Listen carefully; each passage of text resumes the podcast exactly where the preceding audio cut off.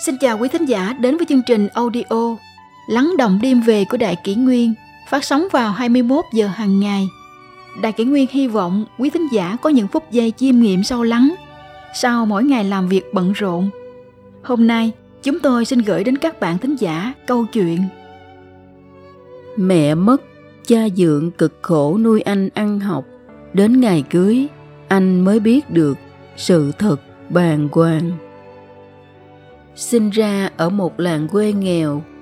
Hùng đã trải qua một tuổi thơ cơ cực, khốn khó vô cùng. Bố mất khi anh mới 5 tuổi, còn cậu em trai vừa tròn năm. Ba mẹ con bị nhà nội hắt hủi, đuổi ra khỏi nhà. Một mình mẹ gồng gánh, nuôi hai anh em. Làm đủ mọi việc trên đời từ cấy thuê đến cả bốc vác. Cứ có tiền thì vất vả mấy, mẹ cũng làm. Trong làng có người đàn ông, tuổi đã ngoài ba mươi. Do di chứng của quai bị mà chưa kết hôn. Thấy mẹ hùng vất vả mà xin được cưu mang ba mẹ con.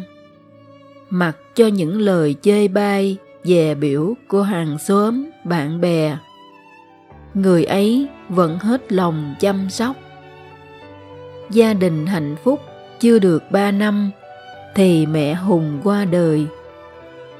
Một mình ông lại nuôi hai anh em hùng trưởng thành. Với ông, hai đứa trẻ ấy là món quà quý giá nhất vợ đã để lại. Cũng là đặc ân mà ông trời ban cho cha nuôi chưa một lần để hai anh em hùng chịu khổ. Ông nhận tất cả các công việc có thể, từ đóng gạch ba banh thuê, làm cụ sứ điện, phụ hồ, vân vân. Cứ ai gọi là đi, cả ngày lẫn đêm, để lo tiền cho hai con đi học. Nhưng tuyệt nhiên không bao giờ đi làm ăn xa, vì lo không ai chăm sóc các con nhiều đêm, ông đợi các con đi ngủ rồi, đem cặp sách, quần áo của chúng ra, xem có chỗ nào sờn chỉ. Khâu lại, để các con đến trường không bị bạn bè chê cười. Ngày hùng vào đại học, bố run rẩy, cầm giấy báo trúng tuyển của con, đặt lên bàn thờ người vợ quá cố, rồi cứ thế khóc khóc không ngừng. Đó là lần đầu tiên ông khóc từ ngày vợ mất. Suốt những năm đại học, tháng nào bố cũng gửi tiền cho hùng đều đặn. Ở nhà vất vả thế nào không biết, nhưng cứ đầu tháng, ông lại gửi tiền cho anh.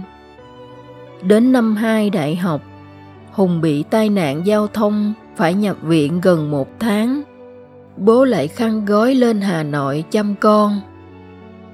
Suốt thời gian ấy ban ngày, ông ra cầu long biên, chờ người ta gọi việc bốc vác. Tối lại vào viện chăm con. Thời gian trôi đi, ngày cưới của hùng đã được ấn định. Hai bên gia đình đã gặp mặt thưa chuyện. Hơn ai hết bố là người hạnh phúc nhất. Ông vui mừng đi mời xóm làng, anh em họ hàng. Tự hào về cô con dâu dịu dàng, nết na, được ăn học tử tế. Ngày thử áo cưới, khi đang đợi vợ sắp cưới ướm đồ, thì điện thoại của cô ấy có tin nhắn của người bạn thân gửi đến. Nghĩ cô bạn chúc mừng hai vợ chồng hùng mở điện thoại ra trả lời. Anh không tin vào mắt mình khi nhìn đoạn tin nhắn. Vợ sắp cưới chat với bạn. Ông ấy có đẻ ra chồng tao đâu mà tao phải chăm. Cưới rồi thì cứ để ông ấy ở quê với thằng em thôi. Hùng không dám đọc tiếp. Anh đi vội ra khỏi tiệm áo cưới. Nước mắt cứ nhòe đi. Hơn ai hết, cô ấy biết ông đã dành cho anh tình yêu vĩ đại như thế nào? Cô có thể yêu anh ít, nhưng anh không chấp nhận cô xem thường bố anh. Người bố, tuy không sinh ra anh, nhưng đã mang đến cho anh cuộc đời. Cho một đứa trẻ mồ côi như anh, tình thương và mái ấm. Chỉ cho đi mà không nhận lại. Trong quán cà phê hùng không dám nhìn vào mắt em trai. Anh không biết mình phải làm gì, lòng anh rối như tơ vò. Anh không biết có nên kết hôn nữa hay không. Anh vừa nói gì thế? Bố đã rất mong chờ ngày anh đón cô dâu về, anh biết không? Vội gạt đi, giọt nước mắt lăn dài trên má. Hùng kể hết mọi chuyện cho em trai có một chuyện. Bố không cho em được nói với anh, nhưng hôm nay đã đến lúc em phải kể.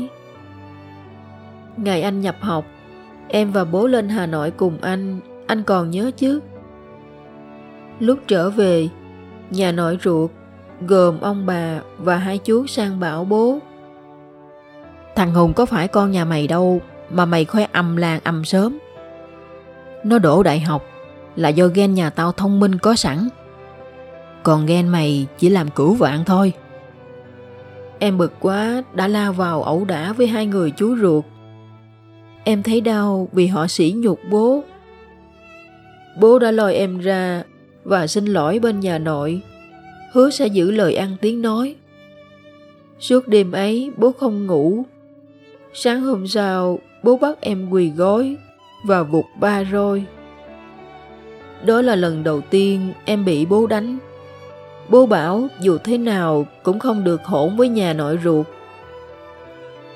Sau lần đó, khi ai hỏi về anh, bố đều nói anh thông minh giống bố ruột chúng mình. Còn bố chỉ biết lao động thôi. Giọng em trai hùng lạc hẳn đi.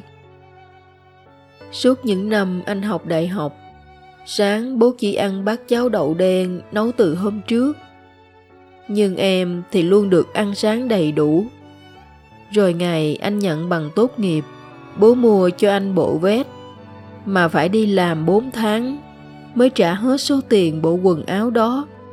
Anh có biết không? Bây giờ anh quyết định sao cũng được, em sẽ không ý kiến. Nhưng em cần nói điều này, vợ anh chỉ có thể có quyền làm khổ anh, không có quyền làm khổ bố em càng không có quyền xúc phạm bố của chúng ta. Hùng chợt bật khóc nức nở như một đứa trẻ. Anh không biết tương lai sẽ xảy ra chuyện gì, nhưng anh chắc chắn anh tuyệt đối không bao giờ làm bất cứ chuyện gì có lỗi với bố. Người đàn ông bao dung vĩ đại nhất trên thế gian này